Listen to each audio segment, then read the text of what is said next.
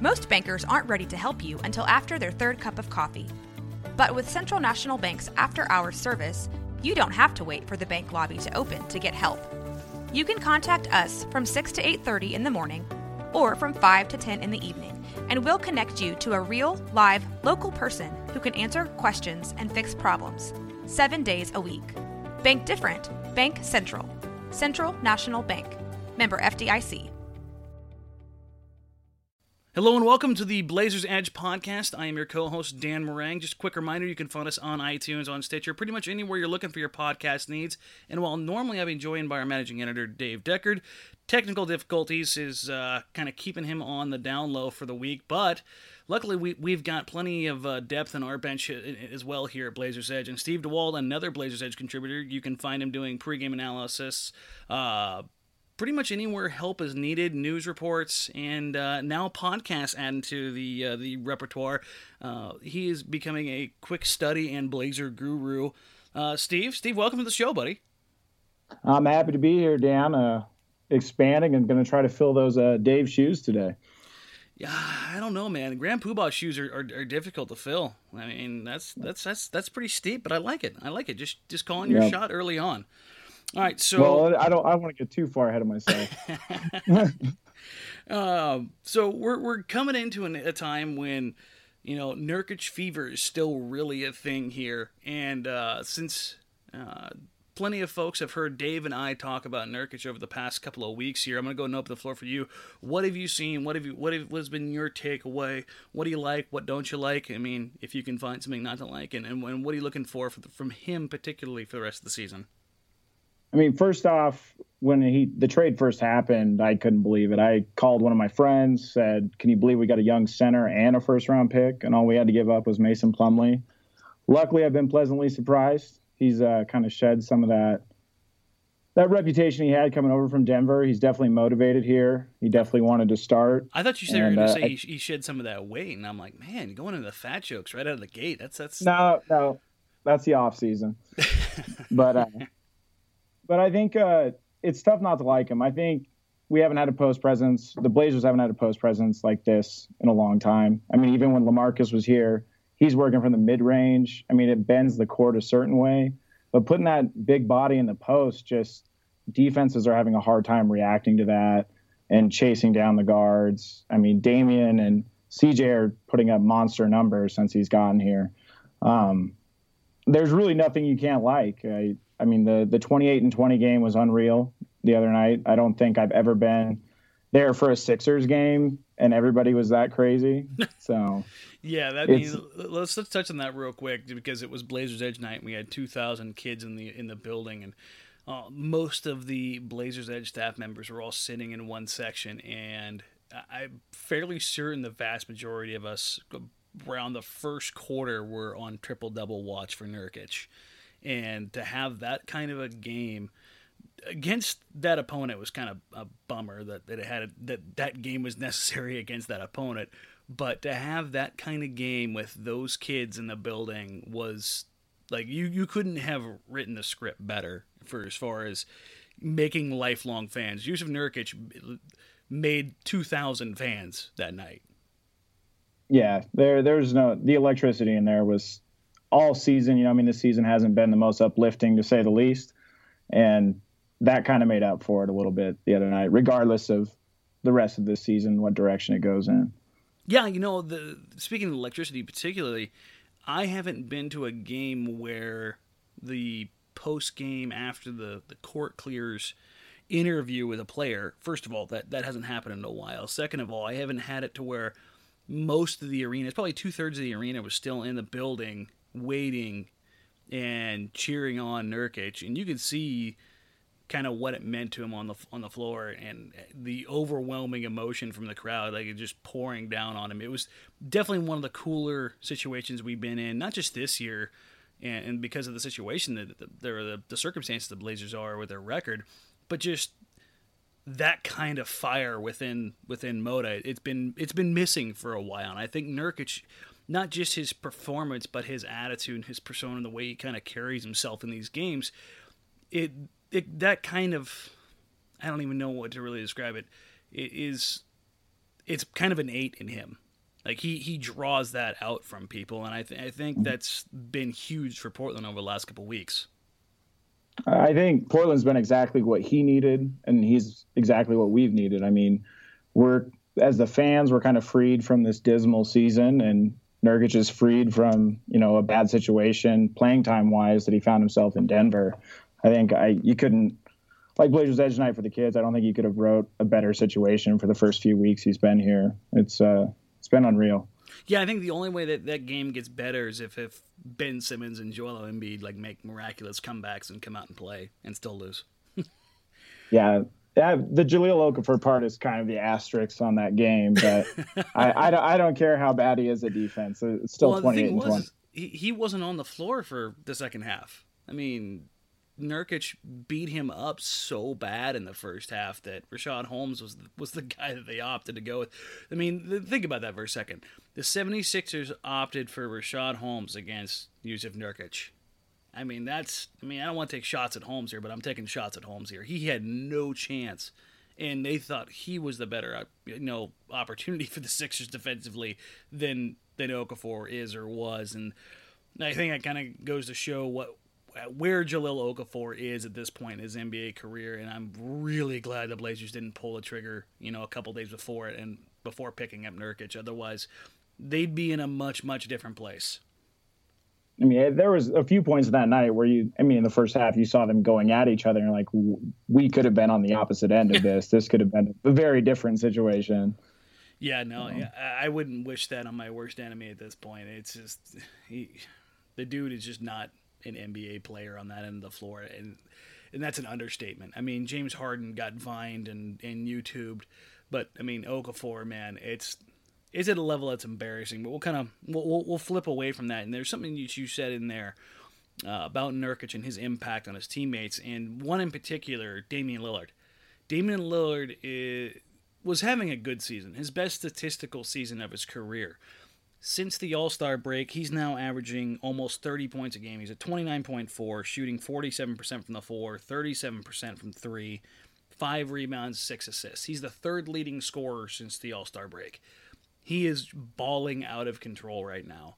Uh, I mean, everything he's doing. The two guys that are, that are scoring more than him right now are Russell Westbrook and Anthony Davis, who have had absolutely monster games since the All Star break. And he's right there with them. Now, people can say, well, where was this earlier? Or is, is this how much of this is really Nurkic? And I think that's up for debate as far as Nurkic's impact. But I think the big thing here, and there's something that, that Dave and I have alluded to for quite some time, is that Dame wasn't right uh, physically. He was nicked up, he was banged up, and that ten days or so off for the All Star break did him a world of good. I mean, what are you what are you looking at when you see that? I mean, I was I I think the Nurkic thing is is definitely helped him as far as creating space, but I think this has finally given him a chance to get his ankle right. I mean, he play he plays the most minutes or he's in the top five every year that he's been in the league. So I, I, think that rest is huge. I think it's just as much of an impact that Nurkic is in. But I think also outside of his scoring, I think what's important too is how, watching how Dame has welcomed Nurkic into this lineup. I mean, if there's a few times where if Nurkic, it takes a while for the big guy to get moving, but once he does, if he runs the court, it seems like he always gets the ball. He gets rewarded, and I think that's that comes down to leadership on on Damian's part.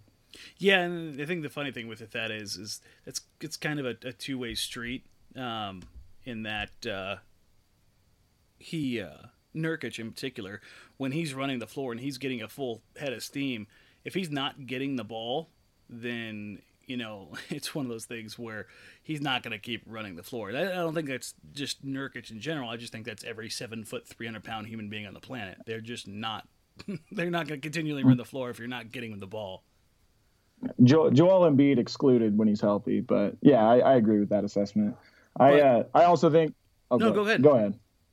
I think Lillard too. I think the other thing too is he's getting the line more. He went 12 for 12 in the in the Philadelphia game. I think that explosiveness is there. He's getting to the rim. If you know, even if he's not scoring, he's getting to the line, which I think that's indicative of a player who needed the rest and is you know got a second win in this part of the season. Yeah, I think part of the the Nurkic deal, and this was I think something that Dave and I alluded to, and, and Adam Morris discussed, was spacing with Nurkic on the floor um, and how the Blazers were going to operate when you're talking about getting Nurkic the ball and clogging the lane. Now, if the negative were true here, in that Nurkic was clogging the lane, Lillard wouldn't have driving space. He wouldn't be getting to the free throw line. Uh, he wouldn't be able to put the ball on the floor and get there effectively. Whereas the opposite has been true, where Lillard's been getting to the free throw line more, knocking down more shots. There's more openings for him because Nurkic, while he's taking up space, he's doing it in an effective manner. And they're not just posting Nurkic up; they're only posting Nurkic up one and a half times more per game than they were previously with Mason Plumlee, as far as post touches are concerned. So it's not like they're just dumping the ball into him, you know, Lamarcus Aldridge style in operating an inside out offense. It's very tactical, but effective. There are minor differences in how Portland's executing their offense, but the impact that they have are huge. The big thing, and I've harped on this like crazy, is Nurkic's ability and penchant to roll, like what you're talking about, getting ahead of steam up.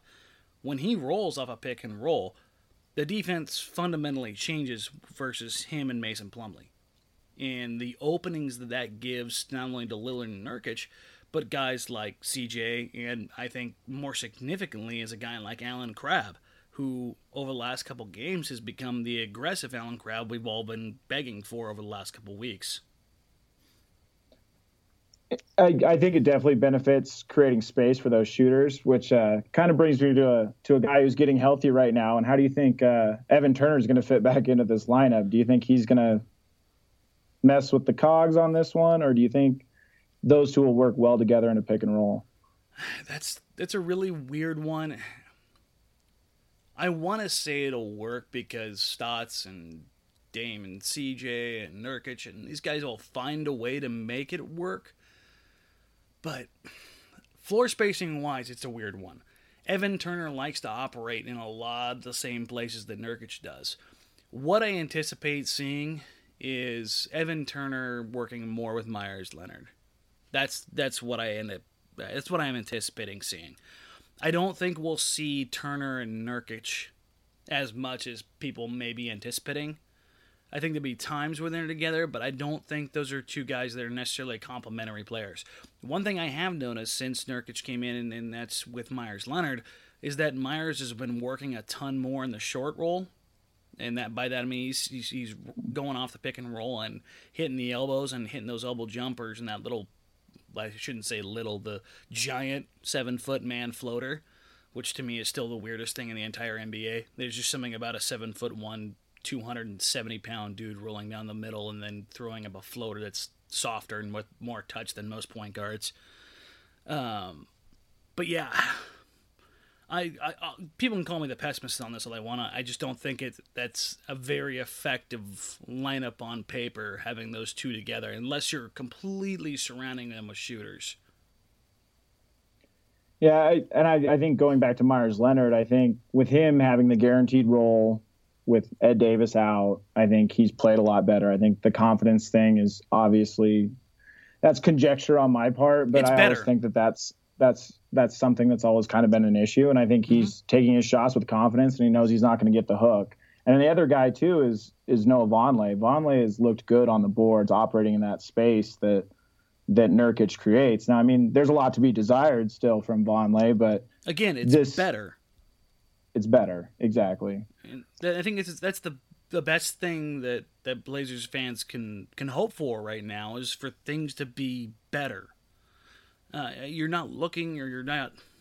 I don't think you're, you shouldn't be looking for drastic leaps, but slight improvements. That that's. It doesn't necessarily have to progress from one, two, three, four, five. You know, in a progression, they could go one, two, and stay stuck at two for a while, and then all of a sudden then appear at four or five, and and you know, that could be the case with a guy like Vonleh, where one day it just kind of clicks, and I think that's what a lot of people are still holding hope for. You know, same thing with Meyers Leonard. So yeah, I've been I've been with the Meyers Leonard thought process on that for about four years. So yeah, join the club. we're, we're gonna get there. I, am yeah. not only a member; I'm also the president. Correct. Um, I send my dues to you. Yeah, exactly. uh, kind of talking about you know the improvements and improved level of play.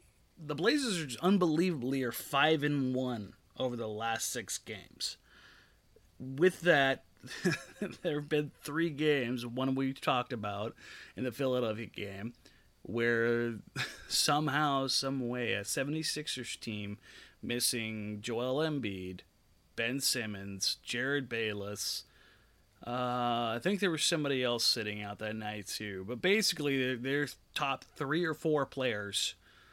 Dario Saric just making a case for being in that in that role, but he hadn't really leading up to this. But that team somehow pushed Portland to the brink. The next game, the Blazers pull out a 21 point lead against the you know the, one of the hottest teams in the league the Washington Wizards and blow that game. And then you've got the Phoenix Suns, who arguably are the second or third worst team in the league, and somehow find a way to stay in the game with the Blazers until the closing minutes. Game by game, what are you taking away from these these three games, and and on both sides of the ball, and, and how does that make you feel going forward? I the Wizards game is, is still tough. I know you're you never want to be in a situation where you're blowing a 21 point lead, but it's made me second guess the the replay protocol in this league. Either you have it and it works, or you get rid of it altogether. Is kind of my stance on it. See, I didn't have to bring it up. I, I'd rather people to bring it up for me. I, I I think I've done so much complaining about officials over my lifespan that I just I mind dump all of that stuff. And it's just it's ridiculous. I mean uh, go ahead, go ahead and finish on this. I'm gonna come no. back and, and, I'm gonna go on my, my my token rant that I get at least once a week. No, I, I think uh, the the defense is definitely still an issue. I think some of the guards are adjusting to the ice format, having Nurkic sink back into the paint, and our and Damian and CJ already struggle getting off screens, as we all as we all know here. Anybody who's watched the team, um, the Phoenix game, you know, I'll take a win, but when it takes 39 points from your best player to squeak past the second worst team in the Western Conference, the, you know, it's not all sunshine and rainbows.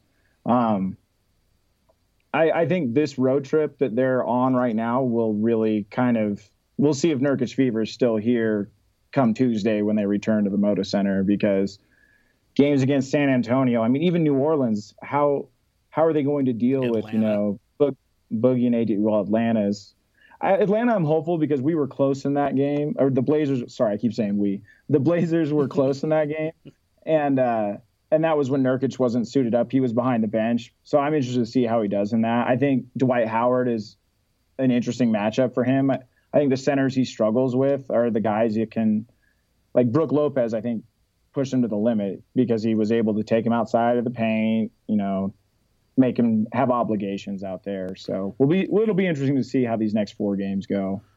Yep pulling Nurkic out of the paint, and, and it's kind of funny you're talking about the, the ice defense. It, if you ever looked at icebergs, what is it like? Eighty percent of most icebergs are, are under the water. I mean, that's that's Nurkic, man. He he is the he is the iciest of icebergs, and his paint is his water. He does not come out of the paint. Defensively, it's just and I don't I don't blame him. You're, you're, putting him in a really bad position once he comes 15 feet away from the rim. He's just not going to recover very well there. Um, as far as the the blown call, and there, I should probably caveat that with blown calls. Um, in the post game analysis against the Wizards, I, I brought up the blown call, and I didn't go into it too much. I mean, because it was just so blatant. But my whole take on officiating at the NBA level is this for those that don't know, the NBA officials, while they have their own independent union, their arm of officiating, the whole setup itself is still housed within the NBA.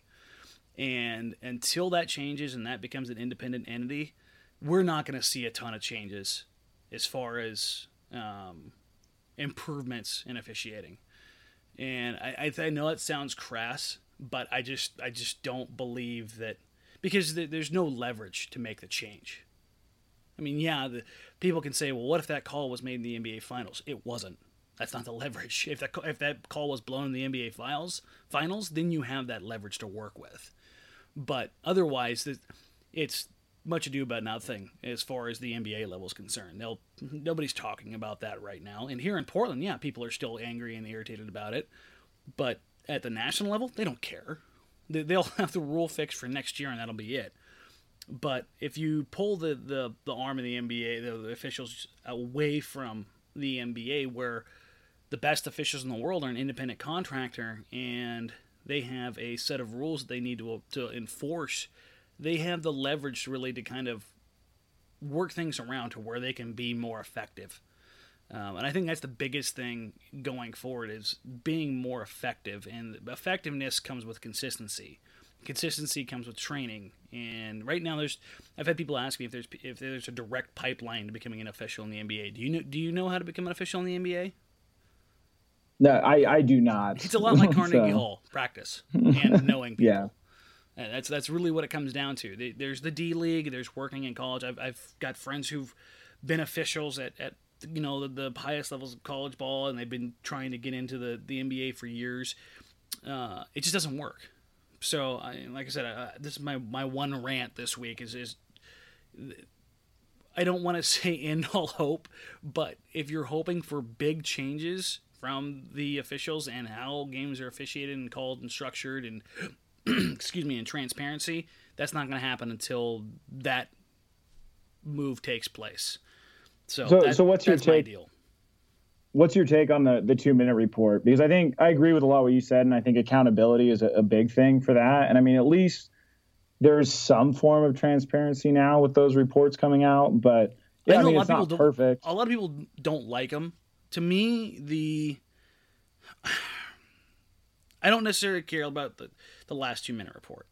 I like the idea of the transparency, but I think it's it's kind of like wagging the dog a little bit. Um, personally, and I know this this sounds awful, mean, whatever. Take a look at the NFL or Major League Baseball. If an umpire or an official makes a really bad call, you know what's on SportsCenter later that night?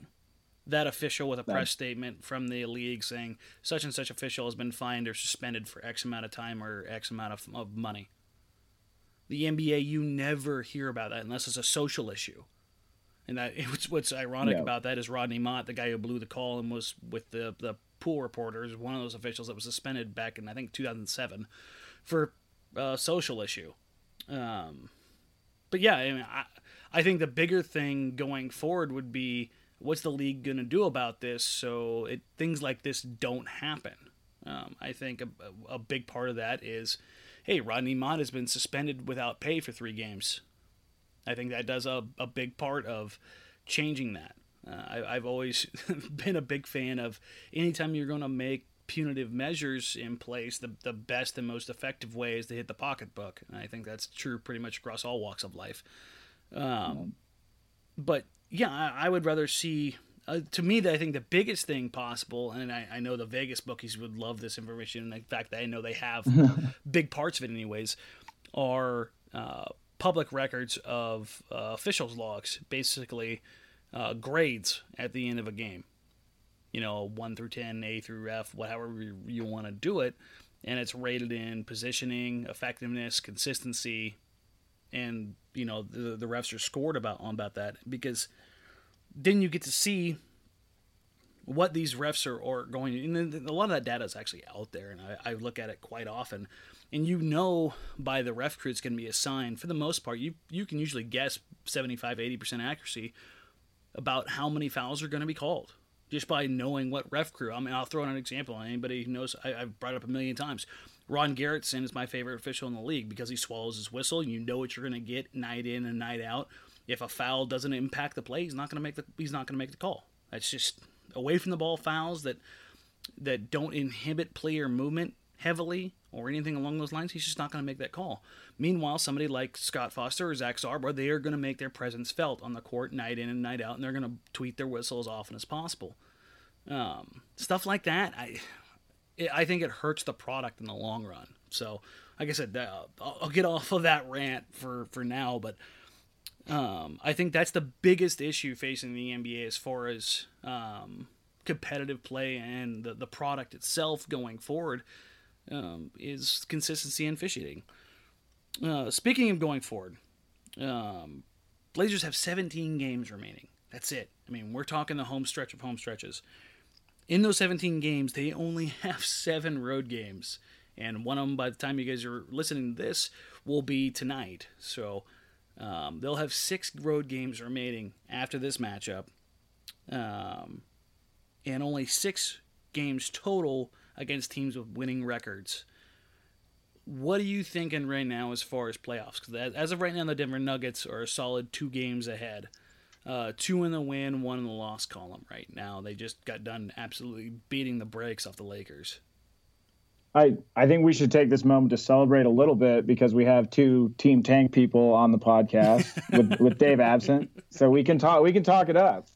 We, we, can, we don't we don't have anybody to yeah, we don't need anybody to rein us in. No, honestly, I think uh, the schedule is very friendly. I I look at the Blazers going just slightly above 500. How the schedule looks. Oh wow! I, I think nine and seven is what what I see. I think there's there's some games that I think we draw we split one with Minnesota. I, I think is kind of where I might be a little more cautious than yeah. They have three games against Minnesota left. That's yeah. big time. Minnesota could come could come out of nowhere to chase well, this, this playoff I mean, spot down. There's you have you have the Nuggets right in front of the Blazers, but you also have the Wolves and who else is right Pelicans and Mavericks are still kind of hanging around. Yeah, the Mavericks are right there too. So, and I mean, Nerlens Noel's look good in Dallas. I I think those teams should be just as much of a threat if we can even catch Denver. So if the Blazers can even, I'm going to correct that. If the Blazers can catch Denver, but uh, I I begrudgingly think that they'll somehow find a way to make the playoffs, and the lottery hopes will be gone. But uh, I think it'll make Jusuf Nurkic very happy to uh, bounce his former team out of the playoffs. I mean, if you're if you're looking for the silver lining for somebody, I guess it's Jusuf Nurkic getting to the playoffs and getting to knock his uh, his his former team out out of the playoffs.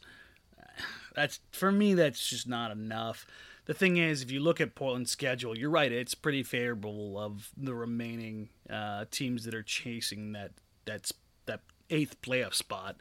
And I was looking at Denver. I believe they've got the Clippers and then a home and a home and home against the Rockets and then the Cavs. Meanwhile, the, the, the Blazers have the Hawks and the Spurs, the Pelicans, and then it's basically teams that are under 500 the the rest of the way. I mean, they've got a couple tough games. Uh, there's a game against the Jazz and a couple others, but for the most part, it's the teams from the lower end of the spectrum the the rest of the way out with the exception of one huge game that, that's against Denver and then the, the three games against the uh, Timberwolves. So, it's the, I don't know if I can get on with with the Blazers closing above 500. I think if they go anywhere near 500, they'll they'll make the playoffs. But I just don't see them doing that just because yeah, they they're 5 and 1 over the last 6, but dear god, they've done everything possible to throw those games away against some of the worst teams in the league. So I I think if you're looking at the tail end of that schedule, you got a couple teams. I mean, you have a Lakers game, you have the Suns again, tanking. who at that the point Suns are tanking. they that's, will. That's two free wins. teams are going to go into full tank mode at the end of this season, a little more than they are right now. So that that could benefit the Blazers down the road. But Yeah, I- I that can March, think of another that March, go into full tank mode, but that's for another time. yeah, yep, yep, exactly. But Mar- that March 28th game against Denver at home, Mason Plumlee's return which I think we should have a moment of silence for his uh, his crotch shot that he received from Markieff Morris. And Markieff Morris has been doing the Blazers dirty for the past week Both- now. Both Morris brothers were a nightmare to deal with for the Blazers this year, so I think we can rejoice that we don't have to face them anymore down down the road. Thankfully, they're not both on the Suns anymore. yeah. So I think I think we learned a lesson about how to uh, treat Thomas Robinson, their old college buddy. We shouldn't we shouldn't have given up on him so soon because the Morris brothers are taking it out on the Blazers or anyone associated with the Blazers. Yeah, Denver's schedule down the stretch run is definitely tougher, but I don't know. I something in me is just saying that, that Denver is going to pull us out. The way they played tonight, and I know it was against the Lakers, but they look like a team that's kind of figuring it out down the stretch run. But I guess you could say this the same about Portland.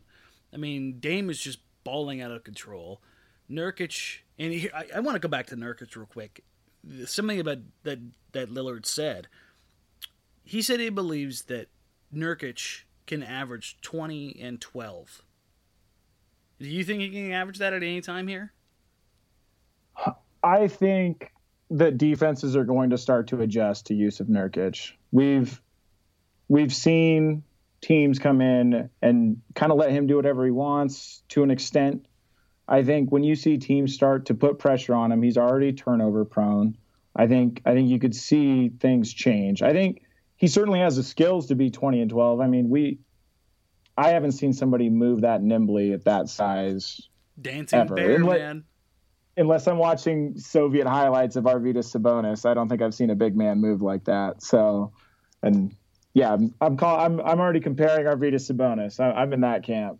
I'm, hey, I'm man, real high. There's but... a couple guys in the league right now that are doing some very Sabasy things. I mean, tonight, uh, Jokic for the Nuggets dropped one of the no look over the shoulder uh, passes from the uh, high post to a cutter. I have, haven't seen that since Sabas, so it's uh, the Sabas flavor is definitely uh, catching hold in the Northwest Division right now. Yep. Yeah, I'm, I'm I'm putting it down. I still don't think Portland makes the playoffs as well as they're playing right now, and as crappy as the schedule is as far as opponent uh, down the stretch. I think Denver figures this out, or Dallas figures this out, and that, that's a real bummer. But I think that leads us to the big sporting event coming up, and that's something I know you and I both are looking forward to, and that's March Madness. Uh, for those wondering, yes, there will be a bracket going up for Blazers Edge, a Blazers Edge Challenge bracket. So uh, once that goes up, go ahead and get your picks in. But uh, what are you looking forward to as far as the Blazers have going to have a pick. I think the lowest and humanly possible right now is probably seventh. Best case scenario is probably ninth or tenth. Worst case in the fact of making the playoffs, they're probably looking at fifteenth. Who are you excited to watch that kind of fits in that that it, area of selection, and, and what teams and what what players are you looking to watch kind of going forward and through the tournament? I think for all three picks, I think Duke has guys that can fit all three of those spots. I, I know how much you you like Duke, but uh, Jayson Jayson Tatum has has been a guy I've watched all season. He was here at Hoop Summit in Portland last year. The guy looks the part. I think he can play the three right away, and once he puts a little bulk on, he could be you know play a little bit of four at the next level. Um, I'm kind of bummed Cal didn't squeak in. I was looking forward to seeing how Ivan Rabb looked in the tournament. But uh, I think uh, Justin Jackson from North Carolina is another guy to watch. I think he's a he's a ready-made guy for the NBA, and I think he could fit. If there still is a timeline in Portland, he could fit that timeline. Um, Zach Collins for Gonzaga, I think, is another guy who, in limited minutes, has played next to Karnow- Przemek Karnowski in Gonzaga, another huge lumbering center. And I think he has an inside-out game. He's a true seven-footer but we haven't seen a lot of them. And I think that's the type of player that Portland might be looking to invest in with one of those picks. Take a flyer because at this point you need it with the money that's tied up in this team. You need to get lucky in a big way in this draft. Yeah, there's there's certainly no shortage of guys to to watch as far as entertainment value. Um, Lonzo Ball and his dad are going to be the source of at least 40 cutaways per game um, throughout the NCAA tournament. But uh, the guys that I'm, I'm, really interested in seeing um, are guys that I, I haven't had a chance to watch a ton of. So that's the not quite uh, top tier teams. So I know a lot of folks in the comments over the last couple weeks have talked about Caleb Swanigan. Uh, he's an undersized big, but he's a double double uh, double double double machine. Excuse me, and uh, so I'll, I'll, watch a guy like that, and then there's a couple of guys that are, have kind of piqued my interest. Um, that I want to get a clear picture of. Somebody like Jonathan Isaac from Florida State, who I've watched a little bit of and haven't had a chance to catch a ton of, but he's got a chance to carry his team. And I know a lot of folks have looked at a guy like Lauri Markkanen from Arizona. Um, he, a lot of folks want to compare him to Dirk, but I think he's more of a, a Ryan Anderson type player. Um, if, if, anybody caught, you know, the write up that I did last week, as far as the, I think it was 13 different players to watch. Those those are the same guys kind of kind of looking at going forward. But I think it's really easy as a fan to get caught up in what somebody does in the NCAA tournament and not what they've done over the entire year. Who are you looking at as, as the guy that, that could possibly just catch fire and rise up a lot of boards? Well, I think you, you mentioned him as Lonzo Ball. Just he's in that top three selection conversation, and with Markelle Fultz missing the the tournament at Washington, I think if Lonzo Ball Ball has a nice tournament, I think he could he could get himself into that number one selection conversation. The other thing too is uh, getting back to Duke is Grayson Allen is worth the watch to see if he's going to be able to stay on the court. I think that, that is worth college basketball. Exactly. I mean, he is the Christian. That kid watched a lot of Christian Laettner film apparently because he rubs people the wrong way. So. Oh, I mean, he, it's not are, like he doesn't deserve it.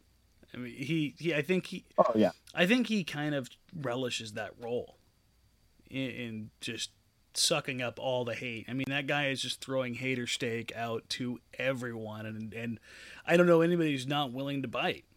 And the thing is, just the kid's talented. Uh, I think the the guy that a lot, a lot of people may have coming up the boards um, because of his how well he did in the ACC tournament and what he's really done for Duke is the guy we haven't mentioned, and that's uh, Luke Kennard.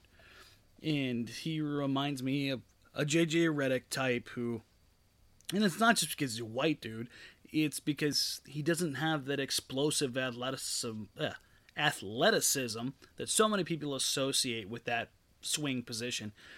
But the guy just, he gets buckets. And if you can score like that with relative ease, especially in the NCAA tournament. it's one of those things where you can just shoot up the draft board, and we've seen him go from a guy that really wasn't ranked um, a couple weeks ago to being a late first round pick to a late lottery pick, and now I've seen some folks have him in a mid lottery or mid to late lottery. So he's definitely one of those guys. I think a lot of folks can can kind of hitch their wagon to, so to speak, and watch him and as Duke progresses or does through the tournament.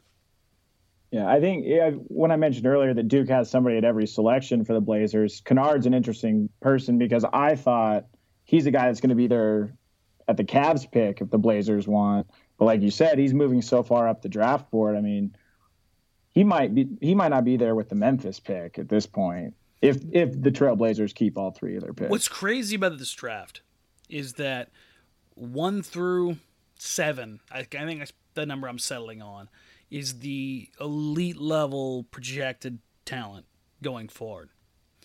And after that, there's just there's no consensus. And somebody who's slated 22nd could go 10th.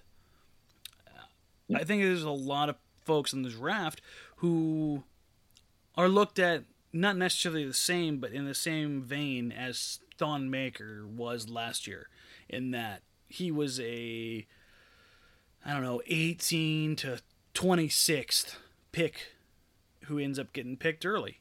And I think you could see a yeah. lot of that in this draft, and that somebody who's thought of in that range gets taken early. And I know everyone's talking about how great this draft class is, and I think it's because it's so loaded at that level.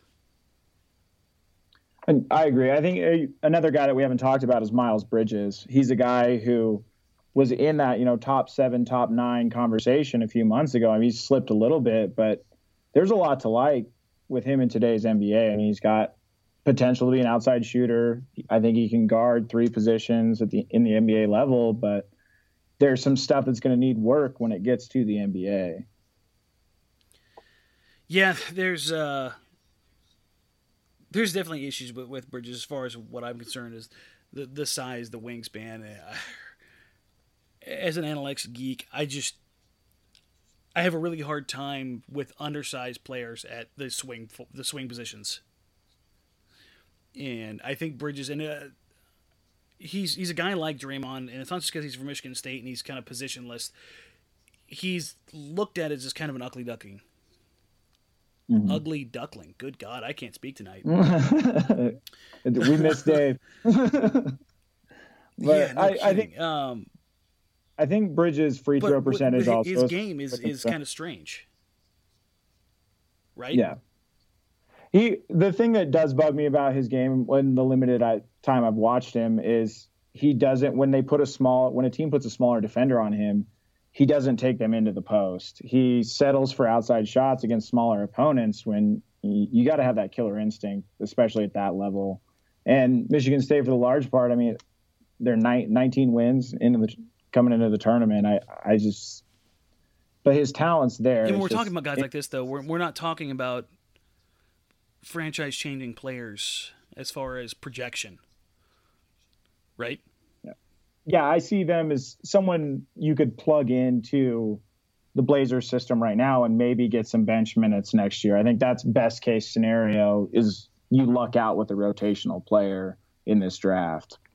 But I, I think the draft yeah, that's it's kind of crazy, right? We're yeah. going from talking about you know if we're tanking the season where there could be a, a, a, a maybe not the toppest of top flight players, but there's a guy in there that's the five to seven range who you know you can plug into your lineup and as a starter from day one.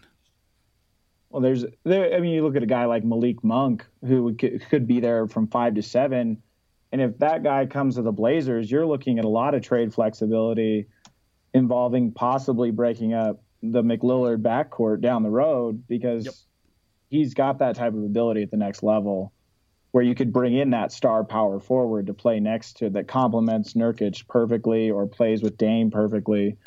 I mean, I, I don't want to get too heavy into projecting Nurkic's long term future, but I think the Blazers definitely need to find somebody that's cap effective that can at least make it in case the Blazers have to trade Crabbe at a loss this offseason. You have somebody who can kind of step into that void. And when I say trade at a loss, I mean probably attaching an asset that we don't that the Blazers don't want to part with to, you know, shed that 18 million dollar salary. Yeah, once the uh, season ends, we'll have a better idea of where those picks are going to fall. And we'll know a little bit more tangible value with those guys going forward as far as the, the picks and what they could fetch and return, that kind of stuff. All right, so I'm going to put you on the spot here. Who is your tournament winner? I, I'm a homer this year, and I actually have faith, but I uh, I have Gonzaga taking it all. I just want the Final Four, but okay, I'm going to put so them there. You you can judge me all you want, but I the caveat your your homerism there. Yeah, I uh, there's, I grew there's up Gonzaga for you, and then there's the Ducks for a vast majority of, of folks here. Yeah. Do you think I, the uh, Ducks make it out of the second round? Uh, uh, I. What about to get you a whole lot? I don't know. There's a there's a team. The injury hurts that they had in the tournament. I think losing to Arizona. Yeah, Chris Boucher. Yep. Yeah, didn't didn't help them out. I think Bell and Brooks are both legit guys. I they're not guys I want necessarily at the next level, or at least with a first round pick. but I think they're talented guys. But I think I think the Ducks will definitely win their first game. I'll go that far. so yeah, if they fall down low, man, uh, that's that's a bit much. I think uh, I think honestly, I think Kansas is a team to watch in this tournament if they can keep all their guys. They're very young, but there's a lot of talent on that team. Josh Jackson's one of those guys who's at the top of the draft that can looks like he could have been an NBA player this year. I mean, he's he's raw, yeah, but he's one he's of those guys. That's for me. So. Um, Frank Mason Jr. is the point guard for them, and he'll be a second round draft pick probably, and or he could be one of those guys that, that skyrockets into the first round. Nowhere nowhere near a top ten, but he could be improving his value if Kansas runs deep. Kansas is the team that, that I'm really getting behind they lack depth, but uh, that's been my pick in most of my brackets. And yes, I'm one of those people. Uh, let's go this way: Are you a single bracket or are you all? I mean, I'm definitely the type of person that's going to fill out a bunch of brackets when it comes this time of year. There's definitely brackets I fill out that are to appease my own my own wants for my own favorite teams. There's brackets I fill out where I'm riding Cinderellas, and then there's ones that often end up with all number one teams in the final four. So So And you just got the, cover the your all bases. chalk bracket, which you're, you're taking the ones. You've got your Cinderellas, where you've got your bracket busters, and then you've got your fairy tale, where you've got there's absolutely no chance. But I want to pick one bracket where where my team actually kind of puts it all together, right? exactly. So who's your 12-5 upset special for this bracket? I mean to put you on the spot. That's, that's one of those weird ones. No, there, there's a couple that we're looking at. There's a couple really bad uh, 12 seeds, Yeah. and I don't know. I, I've kind of gone through and I've made a few picks, but I, it's terrible. I'm not going to submit my brackets until tomorrow when I know what the playing games are. Yeah. So I'm gonna go ahead and sit this one out. But I think we're, we're kind of running up against it now, and I think it's a good place to end it up. And I just want to thank you, Steve, for hopping in. No problem. know, uh, the the Grand Poobah shoes are, are difficult to fill, but you, you did a good job. Thank you. Thank you. I I owe it to listening to you guys weekly. So I- I'm trying to do my best impression.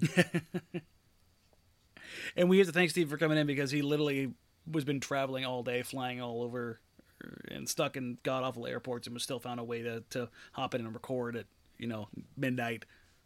yep. It's in beautiful Salt Lake Thanks City. again, Steve, for hopping in. Appreciate it. No problem. Thank you, Dan. And uh, for Steve, I'm in Dan Marang, or I am Dan Marang. It'd be kind of weird if I've I've been Dan Marang. Oh. But uh, thanks for listening to the Blazers Edge podcast, and we'll go ahead and catch everybody next week.